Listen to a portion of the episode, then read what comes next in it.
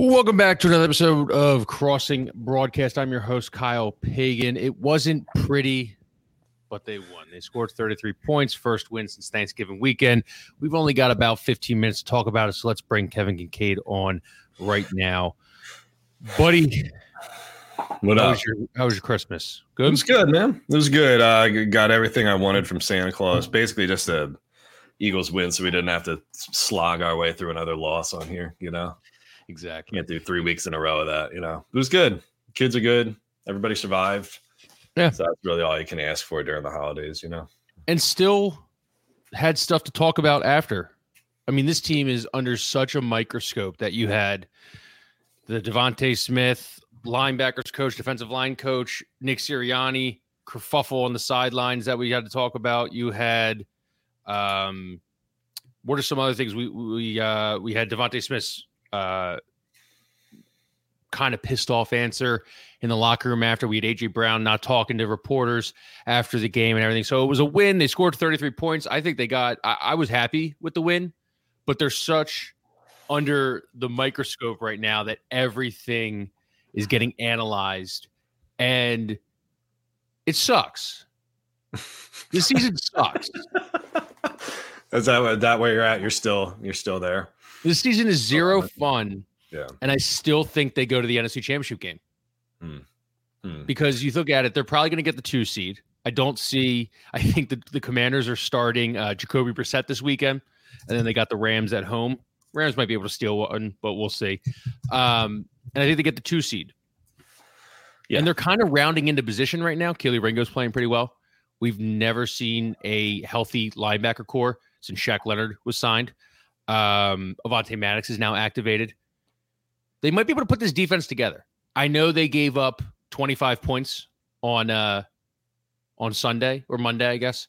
But uh am I wrong to think it was kind of two fluky turnovers away from being 33-10? No, no. I mean, you're not wrong. I, I think like the question everybody's asking, you know, after a game like that is, did that win do anything to assuage any concerns that people had from the couple weeks prior? Uh, eh, no, no. I mean, that's the a clear answer. No, it didn't make anybody feel better about anything. Yeah, people are happy for a win, but you know, I think you take it a step further, and you could say, did that does that question even matter? Because my my thought, like I've said on the show the last couple weeks, was that I don't think it really mattered anyway. I don't think if I don't think a blowout of the Giants. I don't think if they won 33 to 10, say Olamide Zaccheaus doesn't run into Boston Scott in comedic fashion, or say Dallas Goedert doesn't slip and Jalen Hurts doesn't throw a 76 yard pick six. If they if they blow out the Giants by three touchdowns, does anybody really feel does it does that would that have done enough to erase Seattle, San Francisco, Dallas? I think the answer is overwhelmingly no. No, I think people hate this team. Yeah. I literally do think people hate this Eagles team. And I don't I, I can't necessarily blame them. Yeah. It didn't stop. uh, right. That would not stop Ford from saying that this is one and done and writing it in the comments section over and over and over again. Um, Connor's asking, where is Ford, by the way? Ford uh, DM'd me on Twitter, uh, on X, excuse me. He told me he had lunch uh, with a, he was having lunch with a friend, so he wouldn't be able to make it today. He told he told you he wouldn't be able to make it. That's actually kind of all time. That's true. Yeah, Ford told me that he wasn't going to be able to listen today, but he was looking forward to Jon Marks coming up uh, at twelve fifteen here as our. Well, as good our thing for Ford is you can catch it after the live show. That's how the internet works nowadays. So thanks, Ford, if you're listening. Yeah, that's true. That's the good thing. Yeah. Um, no, but I, I don't. I, you know, I was sitting there kind of like in disgust the whole time because like I'm I'm there on my computer at Christmas at my mother in law's house, and I'm like, man, I'm I'm like a dickhead here. I should just turn this off. Like, does anybody have? Do I have to write anything about it? I guess it was kind of a big game during a big season. If the Eagles were six and you know uh 10 or whatever if the eagles were 4 and 10 coming into that game i think i would have just said let's just take this one off Mhm. you know because like my brother-in-law is there i feel bad i'm ignoring him my kids are running around up there and i'm like hunched over like an idiot like, and there's right- nothing worse, and I don't know how you feel about it. There's nothing worse than watching an Eagles game with your friends, family, and little kids running around. There really isn't. When you're trying to pay attention to the game, I did it on Christmas Eve last year. Yeah, We had yeah. the, the the the one brother-in-law, the one cousin trying to make jokes during the game and everything, and it's just like, dude, I just want to watch the fucking game. Please shut the hell up. Well it's tough i mean so what was your so what was your situation like were you were you pissed off watching it were you enjoying watching it were you like i i would prefer to just turn this off I, I feel like I wanted to puke like half the half the game. Like it's just like, can we just shut these guys out? I'm with. I was with my mom, my fiance, and me. It was real easy. I had a real easy. Uh, okay. Game time. Um, but yeah, I mean, it was just like every time you thought they're going to step on their necks, you know, there's Reed Blankenship getting burned for a long touchdown. It was just a weird, but it wasn't it a weird game. I mean, like D'Andre Swift had what would have been like one of the most amazing plays of the year mm-hmm. for a touchdown, but his Which I still don't think he was down. It's, I, you know, it's there. There was nothing that really could have like come up off of the ground to to show you. You know, I mean, like how's Julian? On... How's Julian Love in last week, and D'Andre Swift is down? I I don't know. I don't know. But that was a little yeah, my head was I was scratching my head on that one. But you know, the Eagles hit on some ridiculous shit too. Like Jason Kelce, you know, snapping the ball high and then Jalen Hurts running backwards and somehow finding Grant Calcaterra and mm-hmm. moving the chains on that one. And then uh, you know, the play where they got them when it was 20 to 18 after the pick six. First of all, by the way, that was like the dumbest sequence that I've ever seen in my entire life because Jalen horse tackled him it got them. That's why they went for two because the horse tackle put them up on like the one, and they just punched it in from there. So it was a two, you know, a two point game, and then they come out with a holding penalty on the very next play when they get the ball back, and then Jason Kelce gets a false start, I guess. So they were in. That's what put him back to third and twenty, and then Jalen Hurts threw what what may have been one of his best passes of the entire season. It's what isn't bad I marriage. Just, I, I just do that. Yeah, exactly. Because it's it's exactly what it is. I, I, had this like this thing just popped into my head. I think we've kind of talked about it on here, but like the idea that the Eagles ceiling, the, the Eagles floor is as low as the ceiling is high. They could look like the like world beaters and make some like amazing plays, and then two plays later, like false start, incomplete, and they're and they're like third and 17. You know, it's just crazy how, how to me how much um like variation there there is with it you know? There's no consistency and i think that's why people can't get a pulse on this team. Are they good? Are they frauds? Are they you know middle of the pack? What really are they? And i think it's because of their consist i mean jason there's there's so much stuff that like never has happened we've seen in in in the past. Like jason kelce had some false starts but he's averaging like one or two false starts a game now. There's there's there's dumb throws you know that they're they're making to guys with 12 seconds left to go that Nick Sirianni comes out and says, "Oh, we were looking for a pass interference on that play. That's what we were looking for." Like there's yeah. just there's just no consistency from the defense, from the defensive line, from the wide receivers, from any from the play calling. The play calling continues to just be atrocious. And and then uh, we, we it was so bad at one point that we got the run the ball crowd coming booming throughout the uh, throughout the Linc, and they were and uh, Nick Sirianni said he definitely could hear them. And this is the thing that I don't I don't understand because the the the media versus the run the ball Eagles fans is one of the greatest storylines of this season. You like that one, don't? you? Yeah, I I've seen you talk about that. Yeah, they're they're yeah. running. It was I think at that point it was twenty passing versus fourteen runs, and then the the Eagles come out throw the pick six. The next drive, was mostly D'Andre Swift. Out of the 64 yards they had, it was 30 yards of rushing with the D'Andre Swift capped off by a D'Andre Swift touchdown. Like they came out, they ran the ball. The Giants gave up 4.7 yards, was the second mm. worst in the in the uh, NFL for defense.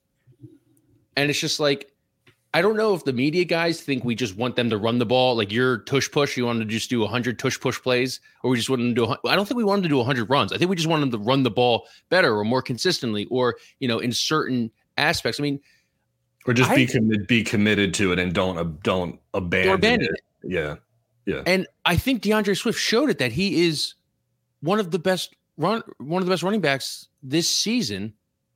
And every time he touched the ball, more likely than not, it's going to be a chunk play. He, I don't know if the Eagles want to save him for the playoffs. I don't know why Gainwell, Gainwell gets so many snaps, but it's just like again, back to the consistency.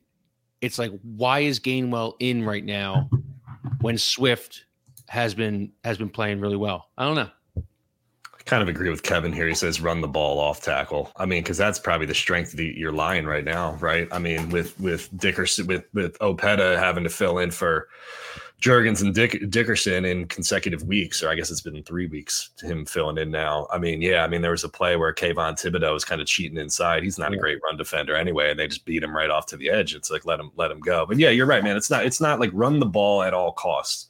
Nobody nobody is sitting here saying like, okay, there's ten guys in the box, run uh, line up in the power eye, I formation.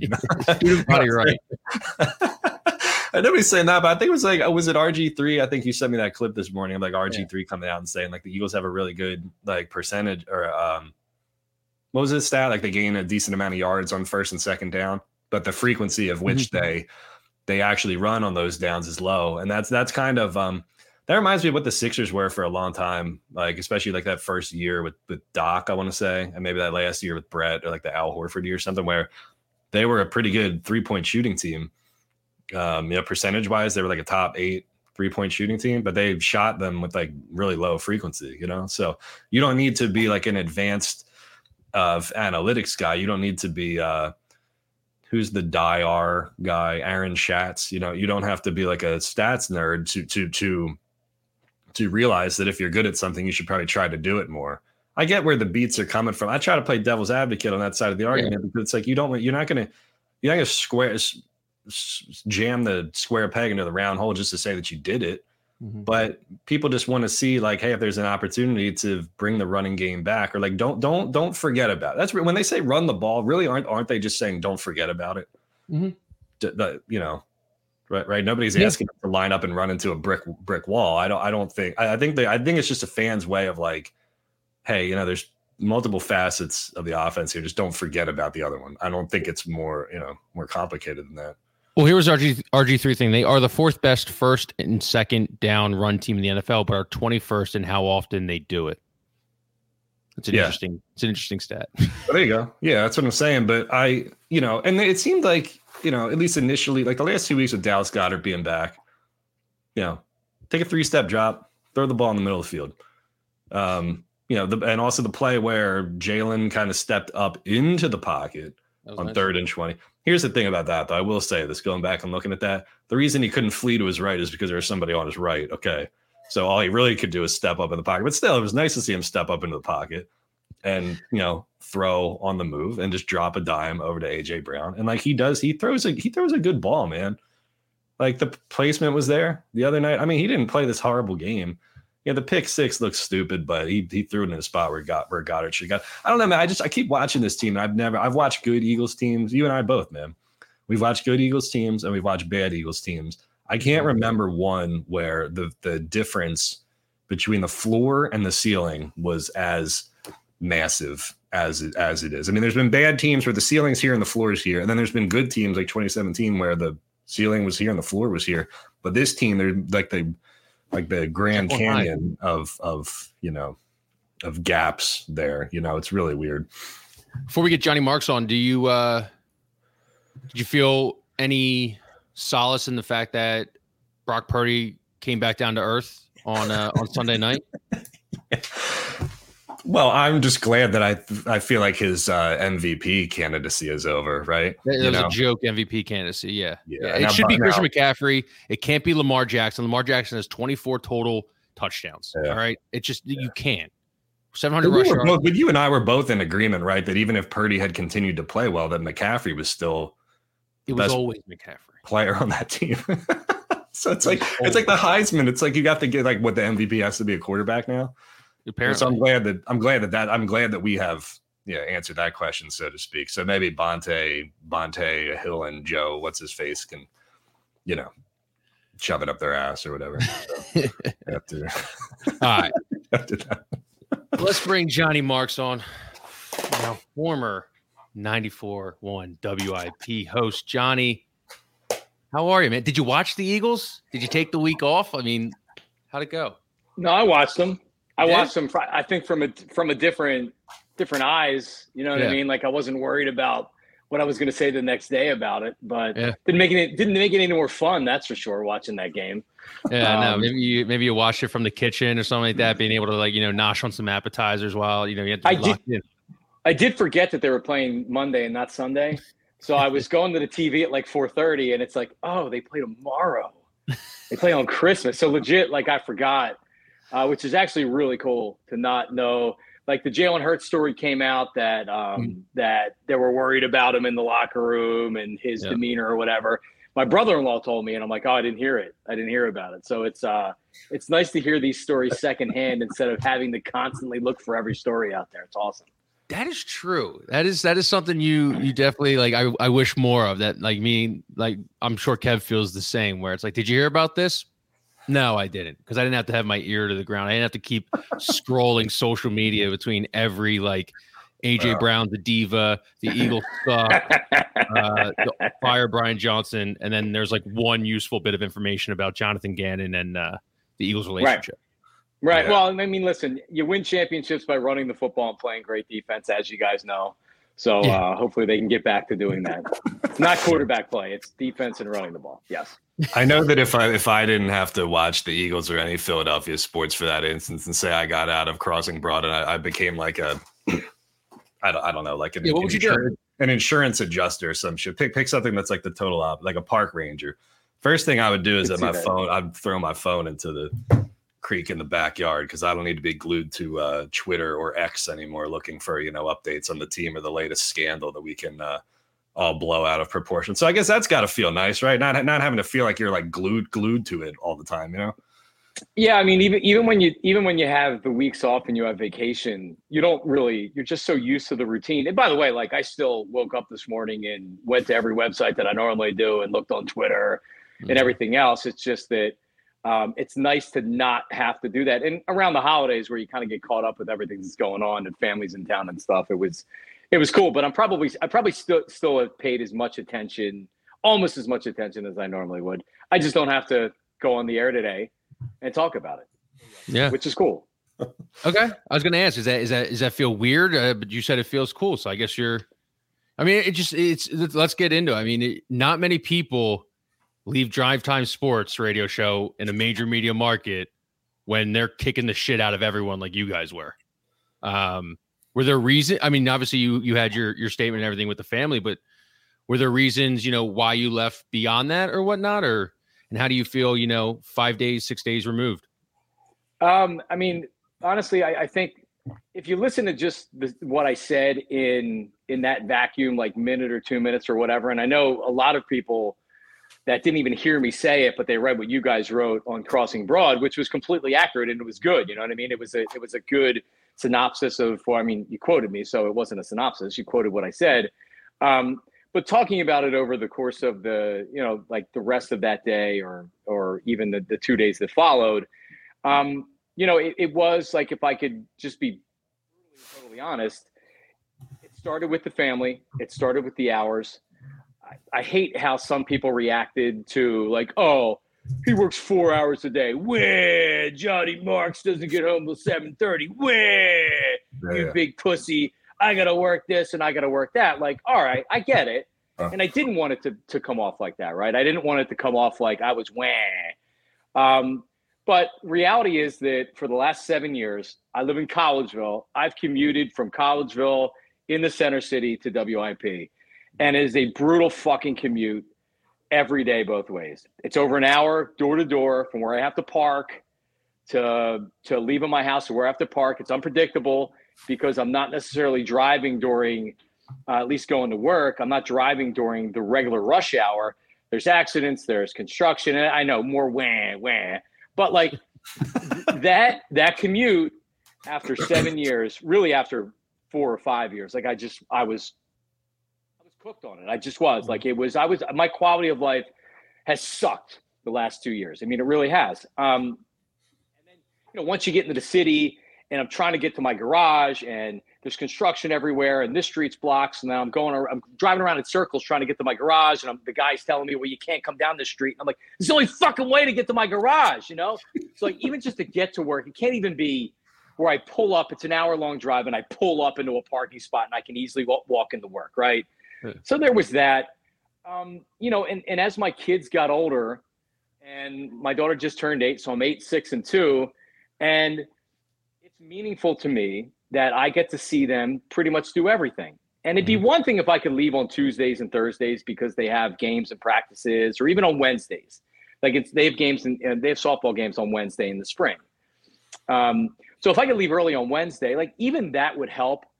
But I can't leave early. I work Monday through Friday until 6 p.m. Like that's mm-hmm. the job. I'm not working nights. I'm not Jim Gardner that worked till 11 o'clock and did the 6 and 11 every night. I'm not saying that. I'm me. And for me to be happy, I just turned 47 years old. Like I could have continued to to work the job and to make good money and to keep doing it. But if you're unhappy, what the hell does it matter, right? True. So so I mean, like there's more than more than one way to skin a cat. So I figure for the amount of money I was making, my wife can go back to work, I can figure stuff out, and we'll make about the same amount of money and I'll have a much better quality of life. So I've known this was coming for a year. Mm. The station, we tried to work things out. They were very respectful of the way I felt about everything. But bottom line was that that I wasn't happy, and outside of overpaying me or paying me a lot of money kind of make up for some of that stuff, this is the only thing that was going to happen that was going to make me happy. So, did either side, Jon, have like were the negotiations or the talks like a real thing? If you had kind of you know decided a long time ago that you were probably moving on i mean did they did you make a real effort in those talks and did they make a real effort in them so i, I don't want to like i mean with with with, with you know answer so, however you choose to. no no no but like but like this is like i said there's the children thing there's the quality of life thing and there's the financial thing and the financial thing was third um, but it's still a part of it right so like some people will say like either it's about your family or it's not but it also gets to a financial point where you say, I can't say no to that for my family, right? Like I can't say no to that. I can pay for my kids' college. I can buy a shore house to where I can spend more time and I can commute from the shore in the summer to go up to work, right? Like there's ways that you can get around it that help your quality of life, even though you're still doing the same thing that maybe you hate. Um, you know, like more vacation, more money, and things like that. And Kevin, you reported last year when I was more or less going uh, day to day, month to month, because we didn't have a we didn't have a contract agreement. And I mean, was a little bit surprised, but I guess when you look at the, the radio industry and how poorly Audacy is performing, I want everybody that, that's watching right now to understand this that the company that owns WIP Audacy is $1.9 billion in debt. Now, how do you get out of debt? Well, you have to pay off the debt right? So like next year they owe it's four or five hundred million dollars that they owe in debt service. They're losing money on a quarterly basis. So when your business loses money, how do you pay off half a billion dollars in debt that's coming up? Well, you lay people off, you cut costs, and even then it's not doing anything. They're going to have to declare for bankruptcy. It's a it's a matter of if not, or it's a matter of when, not if they do it. Mm-hmm. So they had after Angelo was gone, they had, hey, we're not paying people Angelo money anymore. We're not paying people Howard money. We're not paying people Anthony Gargano money, right? Sorry, cuz to bring your name up, but like yeah. they they had they had like this is what we're willing to offer you. If you remember, like, and I'll just say this, and I don't know anything firsthand. I just I know how to read things. Joe DeCamara, they they knew he was going to do. He was doing morning drive. He was doing the morning show. It's taking a while to get the contract done. Why do you think that was? He's got an agent, Steve Mountain. Mm-hmm. Steve Mountain saying, "Hey, you're just paying Angelo a million dollars a year. Now you're offering Joe DeCamara this much money. No, no, no, no, no. You got to give us more money." Mm-hmm. And again, I don't know this for a fact, but Audacy's probably saying, "This is what we have to offer. Take it or leave it. This is much as we're doing." Yep. Joe DeCamara's not going to leave it, right? It's a huge opportunity. I left it. It. So the negotiations a year ago, fair offer, right? Like nothing that was disrespectful or anything like that because it was a fair offer. I'm making good money. You know, like I, a lot of money I make was was performance bonuses because we finished first place every book and my endorsements. And, and some of those endorsements are because of WIP in the show. The other endorsements are mine that I brought to the station or I, I've worked on. Um, so a year ago when we were doing the contract stuff, that's where I'm like, well, like they could improve a little bit. We're not getting to the territory that's really going to help. And that's where really when I made the decision.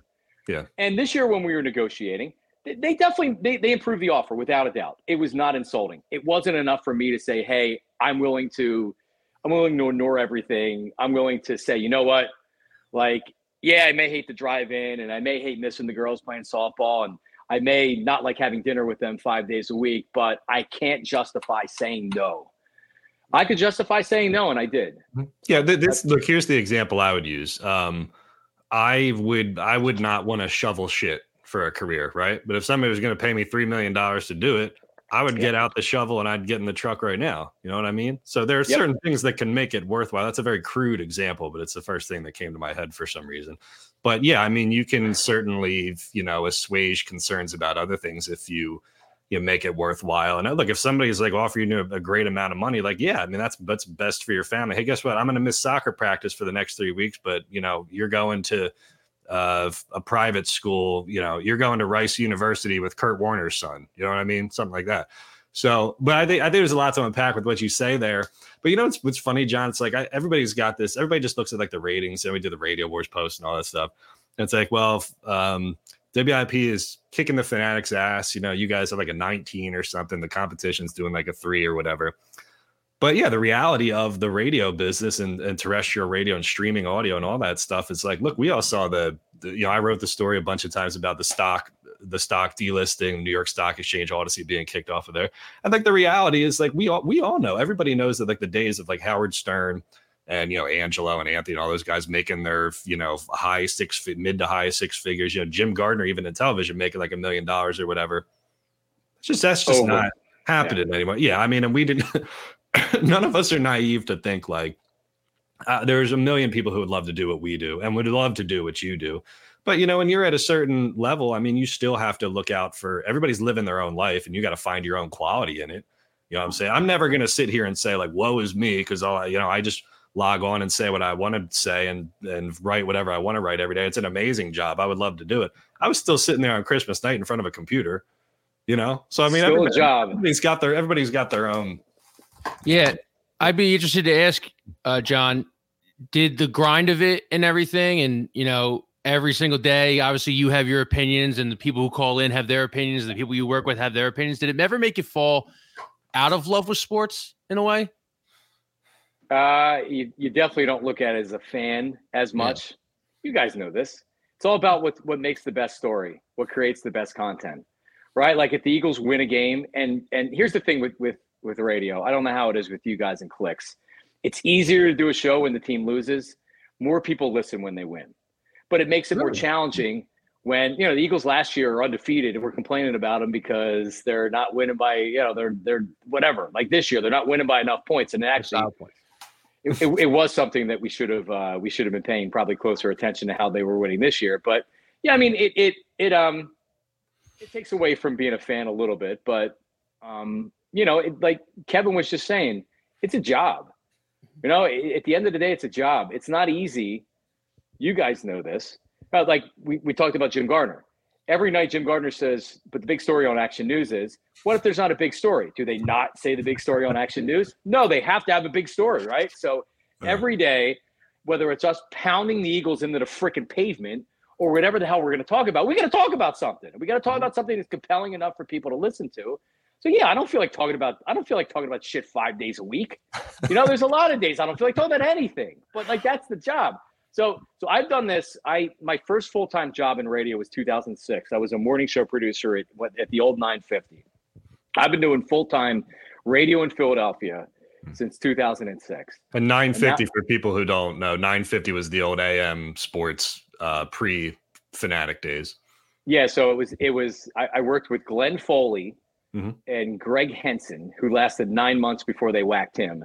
Then they brought in Michael Bradley. I worked with Michael for a year with Glenn Foley. Then they got rid of everybody and they went to 950 ESPN. And that's when the ESPN affiliation started. And that's when they brought Mike Missanelli on. That was April 2008. Yeah. And working with, so I started working with Mike in April in 2008. And then the Fanatic, I don't even know how long, maybe like a year or two years later, it went FM. Yeah. But yeah, yeah, so like I, I've been, I've been doing this for a long time and I'm not Angelo. I'm not Glen Macnow. I can't do the same thing for, for 30, 35 years straight. I, I can't, I can't. And, seven years of doing WIP, driving in there every day. The show with Ike and with Jack, like the tough part about leaving was the show, was because like Ike's great. He's awesome. He's great to work with. He certainly elevated me more than I elevated him. You know, like he helped improve my brand. Uh, and Jack is Jack's great. Jack's going to be Jack's already a star, but you know Jack is going to do great things in the future the show was never a problem. There was there was never a problem with the show, and yeah. and and Kyle, that's the difficult part is telling Ike I'm leaving, and for him to not think well, if he really likes the show and he really likes working, like, how can you leave? Because that's what a lot of people said to me was, people don't leave shows like this that are this successful. Like, what are you doing? My mother didn't support me leaving the show. Honest to God, my mom told me that there's not one person she spoke to that thinks I'm doing the right thing. Honest to God, truth. I got my wife pretty much was the only person that supported me in leaving. Yeah, but you know so, what the thing is, Jon, is it's one thing to leave a successful show, but I mean, you don't have something specific like lined up. I know you tease that you've got some business opportunities and things like that that you're working on, but it's not like, you know, it, it, it takes one thing to, to take that leap, you know what I'm saying? And not have like a super like locked in like okay here we i mean at least that's what it sounds like to me right? Oh to, to leave a, a, job and be unemployed with three young kids and a wife that's not working. See for all the all the people out there and i'm not a comment reader i never check my twitter mentions. Really? people are so people are so fucking mean. Yeah. and you know the last time i checked i checked my twitter mention some asshole i was sitting in my in my driveway. And i have cameras and stuff so they know when i get home because the camera goes off.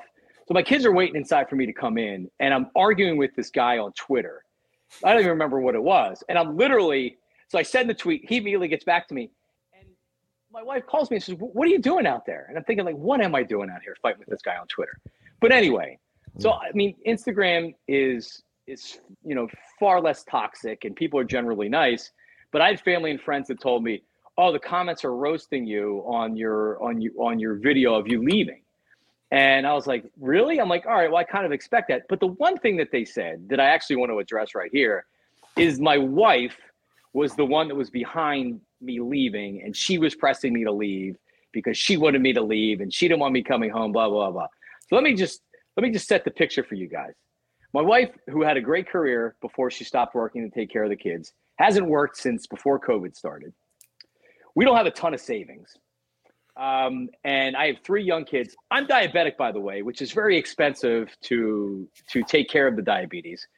So if anybody out there thinks that I left the job because I was being pressured by my wife, so now we both have no jobs and we don't have a lot of income, and I don't have health insurance. So I think you maybe want to rethink that my but because believe me, there was like I had to tell my wife on a lot of occasions, like, hey, listen, you trust me, right? All right, if you trust me, just like when I left the fanatic with no assurances and ended up going to WIP. I said, trust me. She trusted me and it worked out well. So this will work out for us as well. But she had like the idea that she was pressuring me to quit so she could go back to work and we could make far less money than I made at WIP is silly. well, I mean, but sometimes you got to, and sometimes you got to just jump into the deep end too. You know, I mean, because you could sit there and you could waffle and be like, well, you know, you could do another year you know, and just do the year to year thing and kind of just keep kicking the can down the road. But like sometimes you don't really get to where you want to go unless you like just do, just do it, you know. Mm-hmm.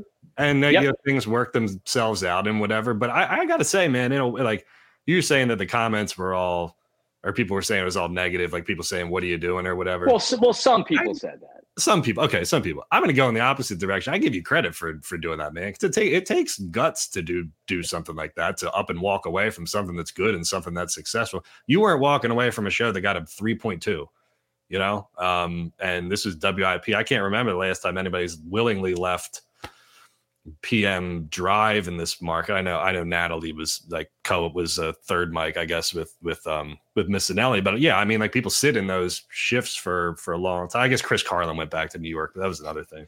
But that but, was uh, that was a promotion to get to WFAN. Yeah, to your yeah. point, he, to yeah. your point, he had something lined up. Yeah. But I'll I'll, I'll say this. Yeah. This is what I said to my wife. Do we really believe that I'm not going to have interest from somebody out there? I mean, you also have to like if the fanatic doesn't have interest in me, if yeah. All City doesn't have interest in me, if there's not somebody out there that's trying to start a digital thing or whatever, I'd be I'd be shocked. Right? Like I, I have sponsors that that have been longtime sponsors of me that I think will go with me no matter where I go. Like I I've done well with ratings. I'm I'm listen, I've had two radio stations now let me sign off the air. So I, th- I think that speaks to what they think of me personally as an employee and as a person. But generally in radio, if you say I'm not coming back, they whack you. And it would have mm-hmm. been easier if they would have done that to me because I wouldn't have had to say the freaking goodbye. Yeah, it's just been like whatever. But it was important to WIP, and I. it means a lot to me that they wanted me to give a proper send off. You know, Mike Mike Miss when he left. He gave what what an hour.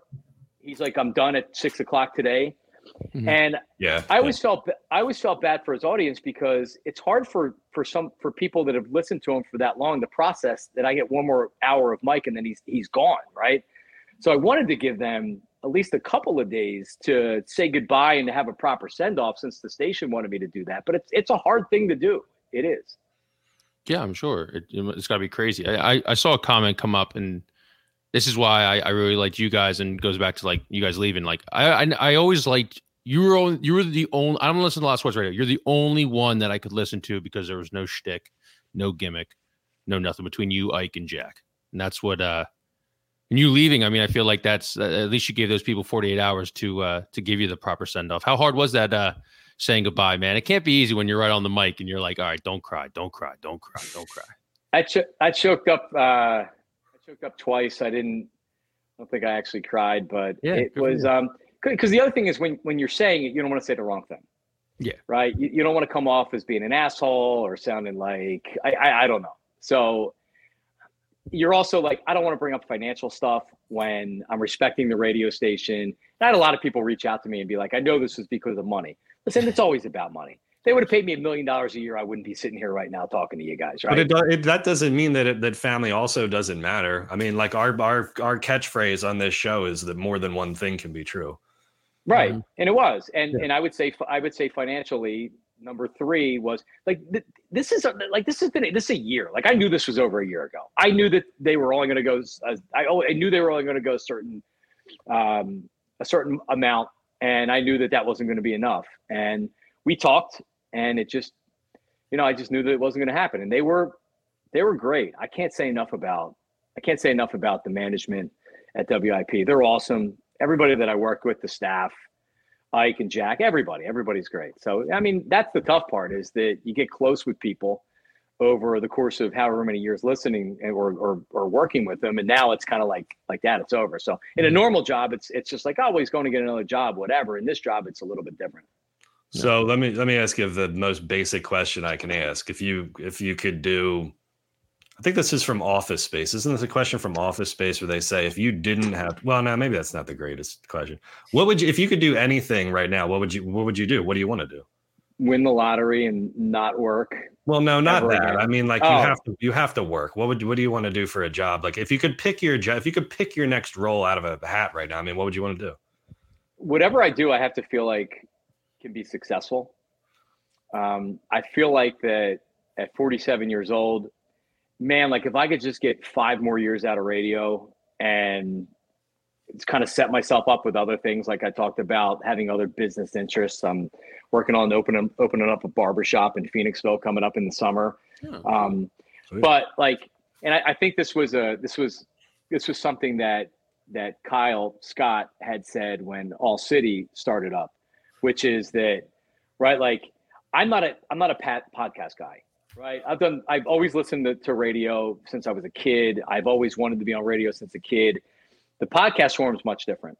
So i would have to relearn and i could do it. I'd have to relearn kind of like a, a whole new thing. Um, i listen to a lot of audio on demand. I don't listen i listen to true crime podcasts. I don't listen to a lot of sports podcasts and things like that. Um, so, I mean, I think terrestrial radio would be my ideal thing. I mean, honestly, I wish we were, I could go on a time machine back to like 2005 because the whole all talk of everything, not just sports talk, is really what I want to do. There's just not anywhere to do it right now. Are you making reference to the uh, the WYSP phase where they were uh, I, I think they did like a little bit of talk, a little bit of music, like a little bit of everything. I want to want to say they had like a thing for a little bit where it's just like, you know. So there's a there's a station in in Dallas called um, the Freak. It's owned by iHeart. Uh, the old program director from the Ticket. The Ticket is the big sports radio station in Dallas. Yeah. So the program director that kind of was like Tom Bigby uh, of there, like he he invented it, he developed it, and then he retired he came back and he's on this this station, The Freak, where they're a combination of sports, general talk, just radio, like good talk radio. And I think they play like maybe a song or two an hour or something like that.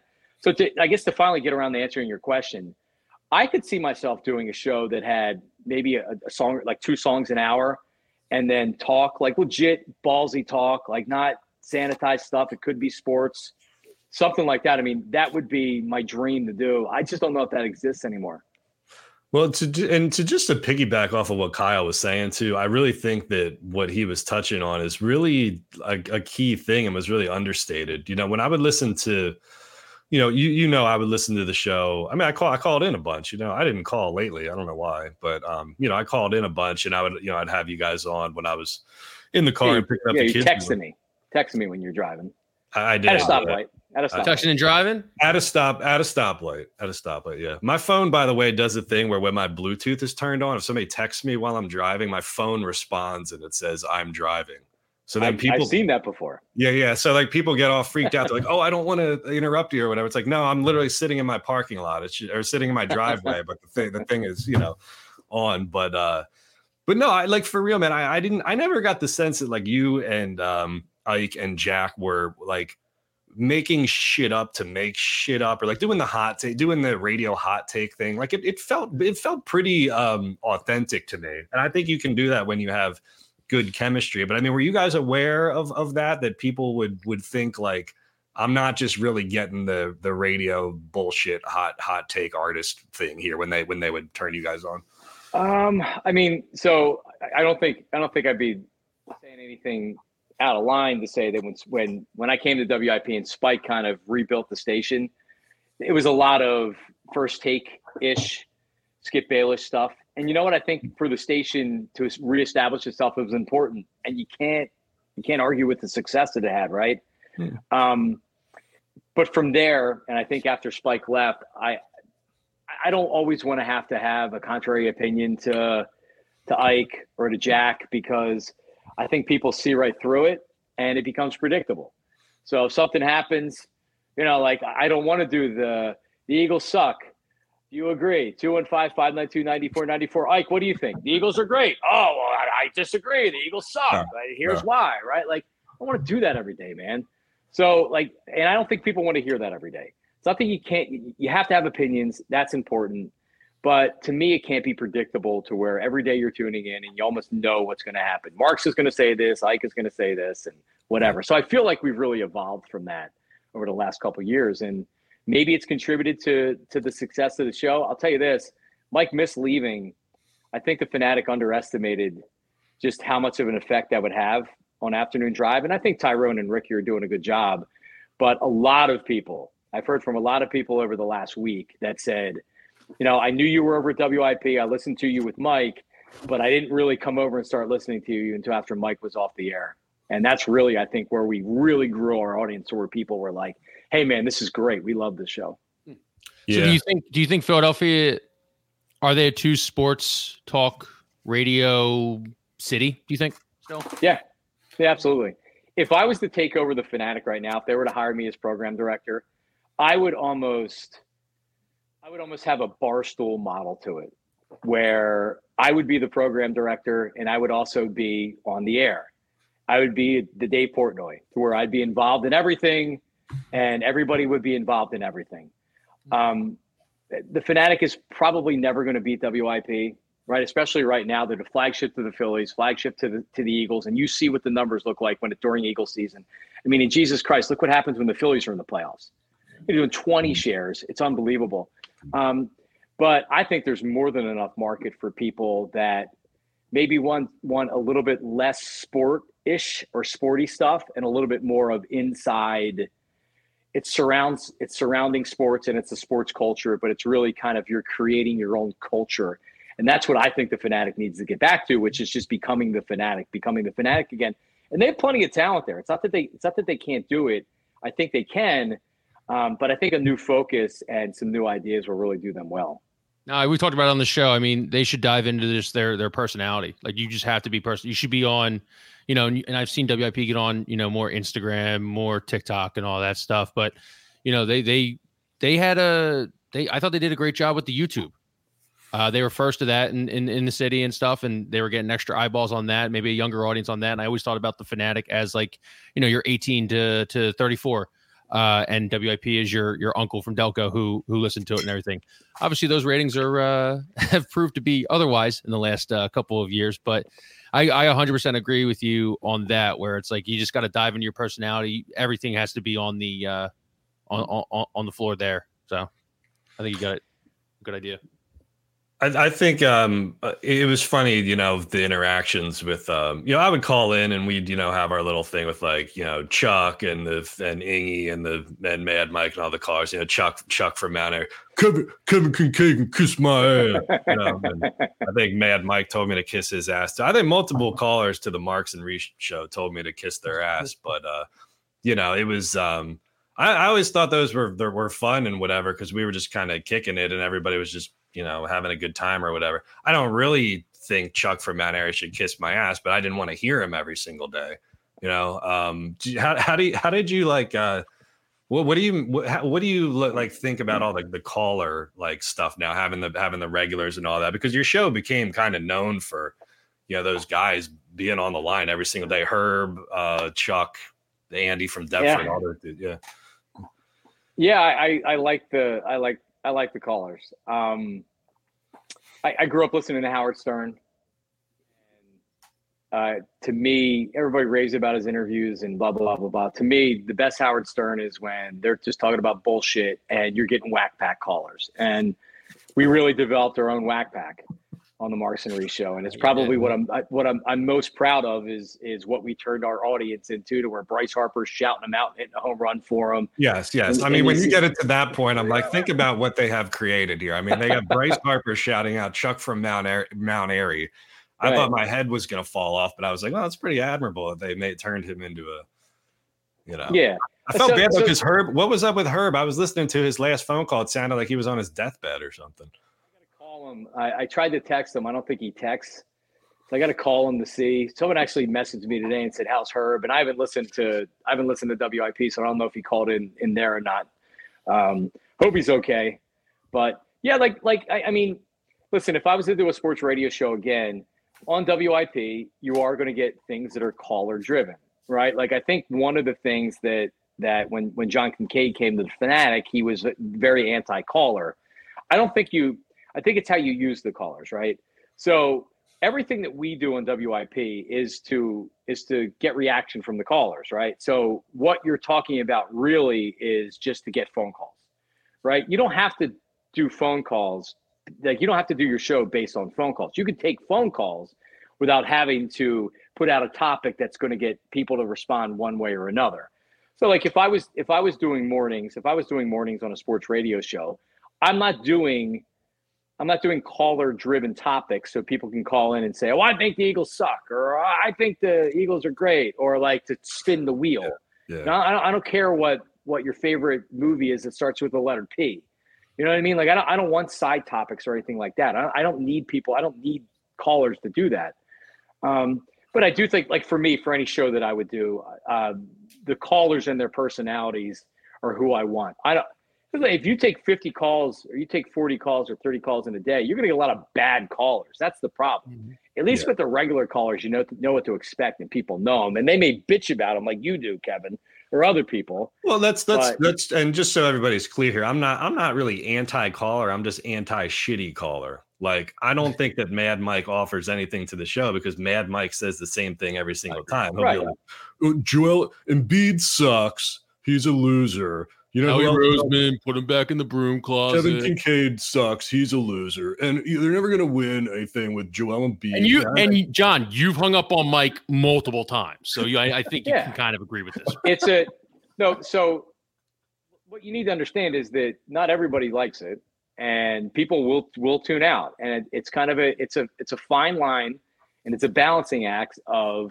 not doing it too much, not yes. bringing them on too much, mm-hmm. and because you will create a tune out versus well, like I mean you can do listen man I, if I've learned anything in 40 years like whatever you can apply this principle to anything you do in life whether it's dieting um, whether it's exercising whether it's programming a show writing stories on a website you can do anything within reason or like in moderation right? So is there can you is there such a thing as too many callers? Probably but you know like you say you mentioned john his show didn't have any callers and maybe and they switched a couple weeks ago and they started taking phone calls so I mean, there's always like a a middle ground with with that kind of stuff. You know, I'm I'm aware of that on the website. You know, I'm like, oh, I, I did five Sixers posts in a row, and maybe people don't want to read about that right now. I'm Just trying to find find a middle ground for everything, try to find a balancing of you know act on that kind of stuff. So no, I, I just I think my thing with the callers was always like you know I write those stories tongue in cheek on the website. I think everybody knows what we are at this point. There are some people who do not realize what we do, um, but even though they're written tongue tongue in cheek, there's always a they're based on yeah. truth. I don't hate Chuck from Mount Airy. I don't I don't want Chuck from Mount Airy. I'm not going to pull my pants down and tell him to kiss my butt if I see him in, in person. But like, yeah, I, I would prefer if I only heard from you like once instead of five days in a row. But I'm never gonna I'm never gonna be like one of those people who's like, you know, you it has to be zero of this or a hundred of this because I think the best of everything is when you kind of pick and choose and mix. And I mean, shit, man, you guys you guys were doing 20 hours a week. You know, yeah. not not not counting commercials and cars and all that stuff talking about largely talking about the Eagles. Kyle and I did 15 minutes of the Eagles this week. I was like, all right, I think we're done. Yeah, yeah you guys just stretching that. Yeah, I mean, it, it's it is um, you know, like t- Tom Bigby when he ran WIP, he used to have a a, a button in his office that he used to be able to drop callers, and he had the producers that had an hourglass. You couldn't be on the air for more than two minutes, and he would drop you. Period because whatever whatever study or whatever some consultant said that people leave after two minutes. And yeah. when I when I first started working in in radio and being a host, I was told the same thing. Like you're having callers on for too much, which I think is fine if it's a caller that's trying to call and talk about sports, like Mike in Northeast Philly, that's a terrible caller yeah, you don't need to be on longer than two minutes. But isn't that a perfect example of what I was just talking about? If you have a good caller, then you don't have to hold them to two minutes. If you have a crappy caller, then the rule like it doesn't have to be a one size fits all kind of thing. It doesn't have to be Tom Bigby sitting there like he's like the James Bond villain, like ready to press the button and dump him into the Shark Tank or whatever. You know? Herb would be on seven or eight minutes sometimes because yeah. you know, I mean, why not? You know, he was entertaining. People, yeah, people love him. So yeah, but but um, yeah, it, it is. Um, it's a balancing act, but uh, it was a lot of fun. The callers were fun. If if WIP opened up a morning or an afternoon show, could we see Jon Marks back? We're in the future. Um, I, I, I actually, I actually pitched them on the last, like over a year ago, to doing a daily WIP podcast on top of doing afternoons because I felt like I needed to do something else. Um, and they felt like they were cannibalizing their own product by doing it, which, you know, I even said, like, hey, if I don't continue at the station, what if I did a daily WIP podcast? Could be two hours, could be whatever. Like, let me create something, you know, like then I like I can sell it, I can have advertisers, like I think it can really grow. And they never showed any interest in it. So um, I mean, as far as afternoon drive, no, I'm not working afternoon drive anymore.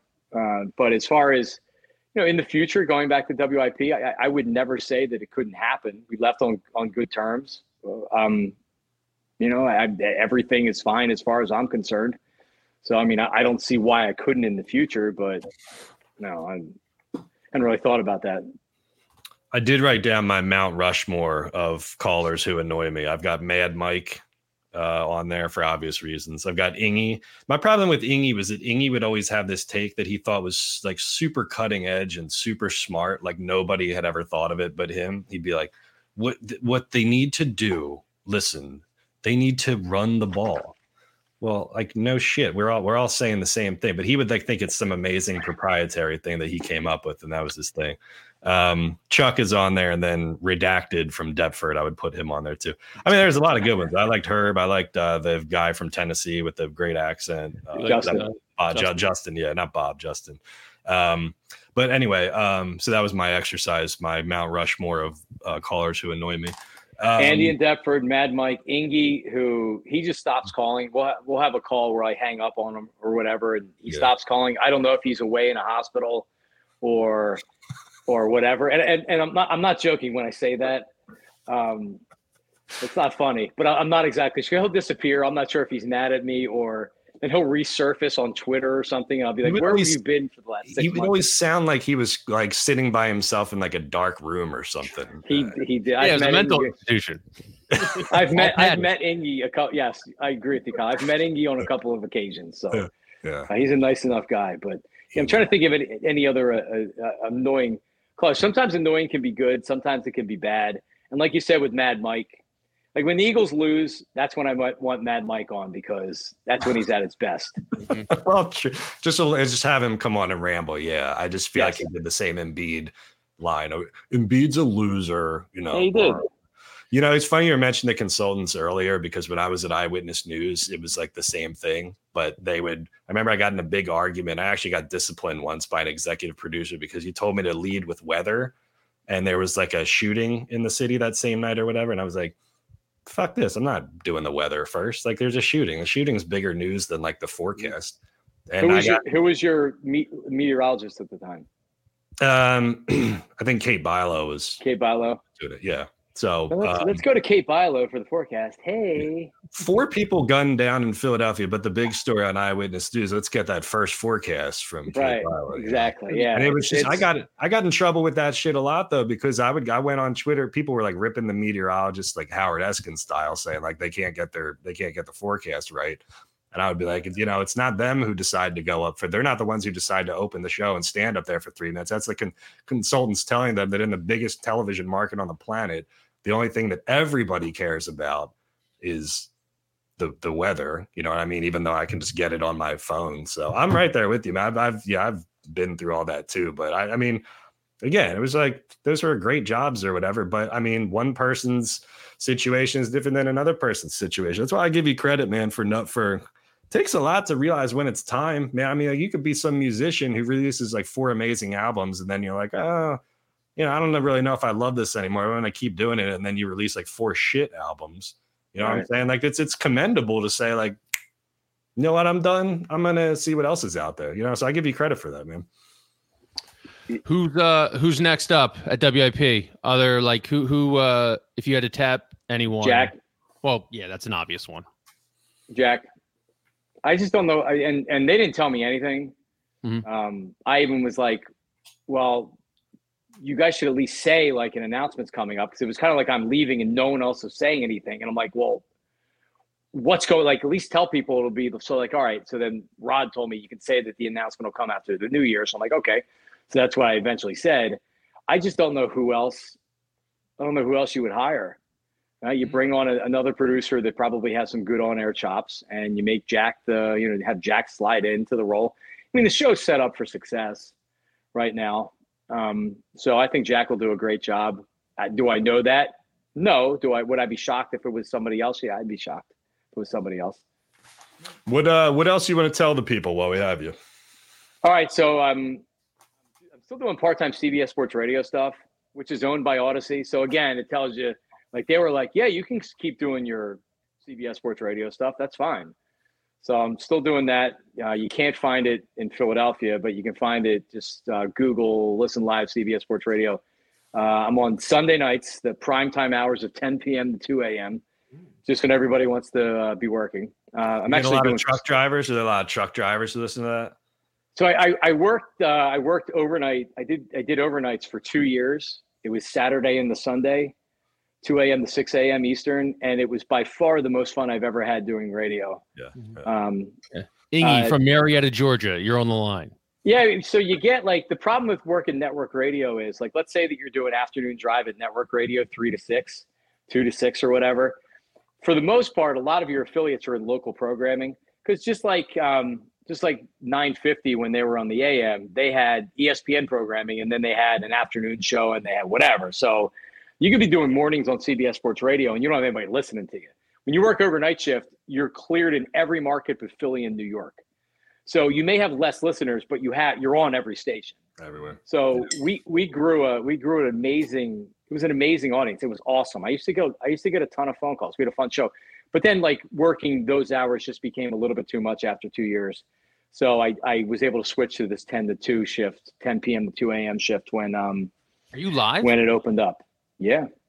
Wow. Oh yeah, taking phone. Oh yeah, taking phone I, calls, doing it from my basement, doing it right here. I so did a heavy uh, metal. I did a heavy metal show in college that started at midnight, and this guy from prison would write letters to me, and he would have yes. a list. He, he would have a list of songs that he wanted to hear. He wanted to hear like Pantera or something, and he but he wasn't allowed to call, I guess, from prison.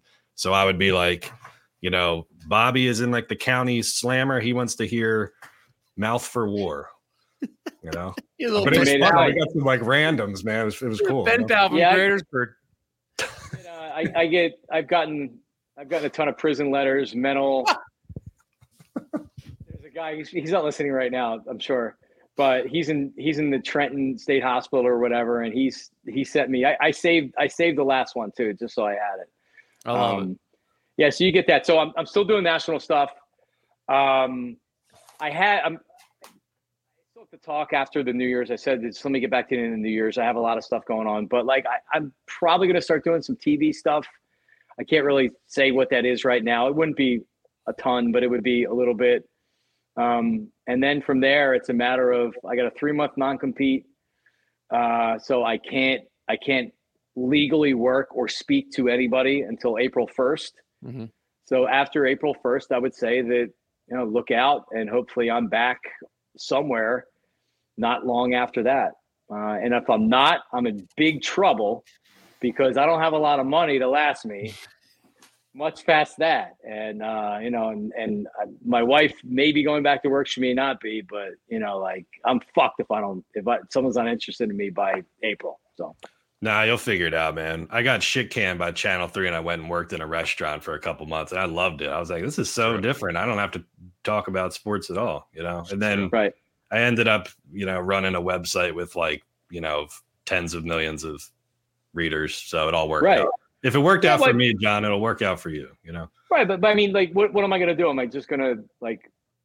I got to figure it out. It's the only option. Failure's not an option. So whatever and what, whatever whatever I, I end up doing, I'm going to end up doing, and um and I'm embracing the challenge of uh, finding something new. Well, just don't do a don't don't pull a Jonathan Gannon and do any impermissible phone calls before your non compete is up. You know, I would not do that because that would be illegal.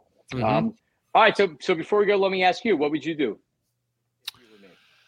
Oh, um, well, all cities throwing money at people, anyone. So I would probably just take the cash there and, and, and do that. I mean, I know you have to come back down to the city, but it's probably better hours yep. than you're working, uh, depending on what, what show you're on. Um, I would take your sponsors and I would create like at least if something that you own or something that's yours or something that you can put your name on you know what i mean? Like it's nice to like have these jobs working for these organizations but it's cool to have your own thing too. Yeah. You also have the barbershop yeah. coming out so you could create content out there and then you know have a sit down thing at the uh you could be the lebron of phoenixville. Um yeah no doubt.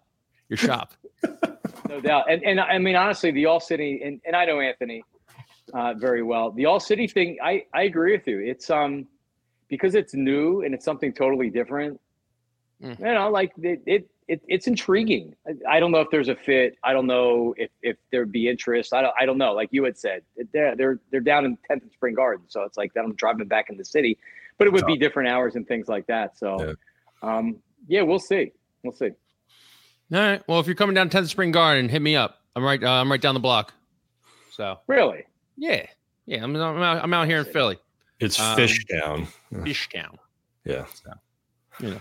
Um, but uh, but Johnny, we really appreciate it, man. Good luck with everything. And hey, listen, we're I guess we're not part of your non-compete, so you can come on chop it up anytime if you get if you catch the uh, Eagles bug or the Phillies bug or the Sixers bug. All right.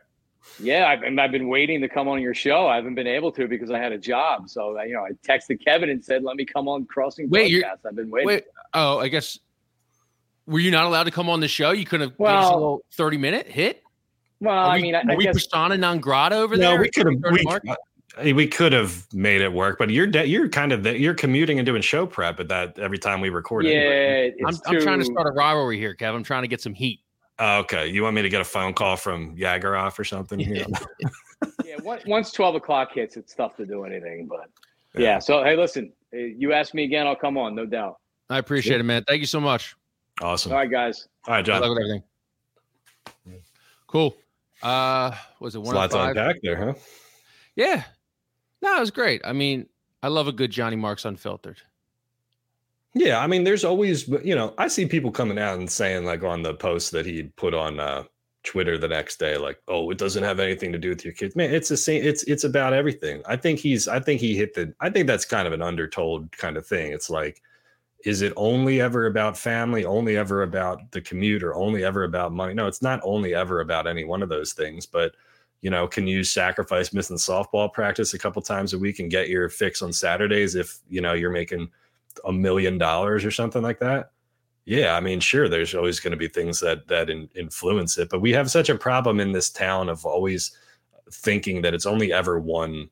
It's always got to be something more. Uh, that, there's always something more to. Yeah, yeah, exactly, right. So it's it's probably a combination of all those things. But I, like, man, I give I give him credit because like you know, like if you and I walked away from this tomorrow, I don't really know what the fuck I'd do, but like we got a good thing going here. It takes a it takes cojones to to say, yeah, I'm done.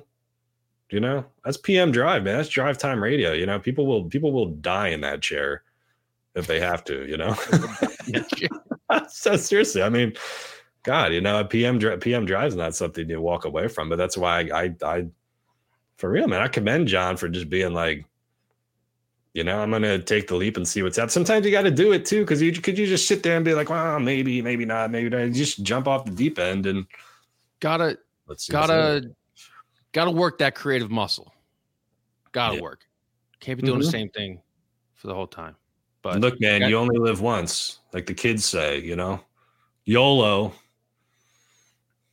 Uh, I think we should finish it on there. No, I want to talk about the Temple campus real quick. What? Um, Where is this coming from? EJ Warner is transferring from Temple to Rice.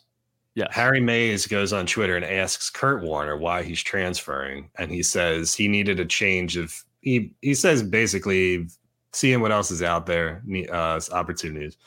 But um he needed a change off the field as much as on the field. So you're gonna you're gonna come at my campus? And say that was the reasoning was because maybe no, Temple I'm, is having a tough time right now? I'm going to ask you. I'm going to ask you what your interpretation of Kurt Warner saying that is. Do you think he's taking a? Sh- I mean, it could be anything. It could just be like maybe he's in academics, or maybe he doesn't like the weather up here, or something like that. But did, like, you know, people feel a certain way about that. Are people going to like interpret that to mean that it's some like sh- shitty campus or something? I don't know. It kind of leaves the door open, you know. So this is Kurt Warner's tweet. There are a variety of reasons, with one of them being he wanted to explore the possibilities that may have been out there, but at the end of the day, he needed a change, and it was much off the field as on the field. Um, yeah, you're right. It could be a variety of things. I think it's mostly due to football. Um, I two back to back three and nine seasons. I Temple has struggled with the NIL uh, stuff, so I'm sure he wasn't getting anything good. And Temple's AD Arthur Johnson um, I guess NIL is technically an off the. I guess yeah, that would be an off the field thing. He doesn't understand NIL. Yeah. Uh, there was a big article in the Temple newspaper. Um, we had the guy on who uh, who was leading it, Andy. Andy. Um, and the papers kind of came to him, and they were like, "Tell us about NIL and how Temple's doing a good job with it." And it was kind of like the administration, the faculty, the boosters, the um, the people on the board like I think it was the people on the board. One, this is the athletic board. One donates to Temple Sports. One hmm. in the NIL. They've had at, before that article, they had one guy who was a former athlete donate to NIL. It was a baseball player. They cut that program in 2013. Now, since that article come out, they've had two to three guys come in. So I mean, it was good that you know the papers and the reporters brought this stuff to light. Um, but you wrote about it last week or two weeks ago. I mean, him him to going from Temple to Rice, and I know Rice is a great education and everything, but we're not talking about education in terms of like college football and sports. Like EJ Warner thinks he can go to the NFL. He's got an arm on him. His dad played in the NFL. He's going to get more opportunities than other other uh, prospects are going to get. Um, him leaving Temple for Rice is just an embarrassment to Temple. Like I'm I'm fully aboard on cut cut the football team. No one will care if the football team is gone they're working at a like a 40 60 million dollar deficit right now in the uh in the temple uh, athletic administration i mean well that's the two, thing that's they yeah. pay two million dollars every single game to yeah. rent out the Linc Two that's million dollars ridiculous to go three and nine yeah it's crazy. Yeah. I mean, well, and I, I just, yeah, I mean, and regardless too of what Kurt Warner's really talking about there, I, I like the thing that just jumped out to me was like, uh, you know, Rice is not some world beater. I mean, JT Daniels actually left West Virginia last year to go to Rice. Mm-hmm. and you know, but he was like had been doing the carousel of going from place to place to place, and that was like a, where he where what his appropriate level was at that time. If EJ Warner transferred to look, no, we knew that EJ Warner was not going to Ohio State, mm-hmm. right? But if he transferred to Maryland, yeah. right? Okay. I, do think no problem. Talking but, to my buddies and everything who are all Temple fans, we all thought he was going Power Five. Power Five, yeah. I mean, yeah. so for him to go like to even like to the top, like if he went to the top of the AAC, like who won the who won the league this year? I can't even remember. Florida State. No, the the the American. oh, the, the American. Yeah, uh, I think Tulane might have won it. Tulane went eleven and two, right? Tulane won it. Yeah, if he transferred to Tulane, uh, yeah, I, I that I get. But I mean, going from Temple to Rice is like go is like I, we still I, I think we agree that's a lateral move, right? I mean, it's not they've won a couple more games in recent years, but not much. They're not world beaters, you know. The saddest part is he probably got paid more at Rice than he got paid. He gets paid at Temple. It's crazy. I mean, it's the biggest public co- college in the state. It, and that's the reality of the situation. I mean, everybody's transferring. Look at the teams that are playing in bowl games that didn't. Look at like the, the high level teams playing in bowl games that aren't, but aren't the playoff, mm-hmm. right? Like they're all foregoing, you know, the the the bowl games, enter the draft, and all that. We're playing North Carolina tonight. North Carolina's best receiver and their quarterback aren't yeah. playing in this game. If Neal Brown isn't doused in mayonnaise by the end of the night, then we're a fucking failure. So, you know, yeah, yeah, yeah, yeah. Anyway, my wife's calling me, so I think that's probably the end of the show, right? Okay. All right. Well, hey, everybody. Hang on one sec. All right, everybody. Thanks for tuning in. Thanks to Johnny Marks for coming on. Uh, we'll talk to you on Monday. Enjoy your uh, enjoy your keep the lights on.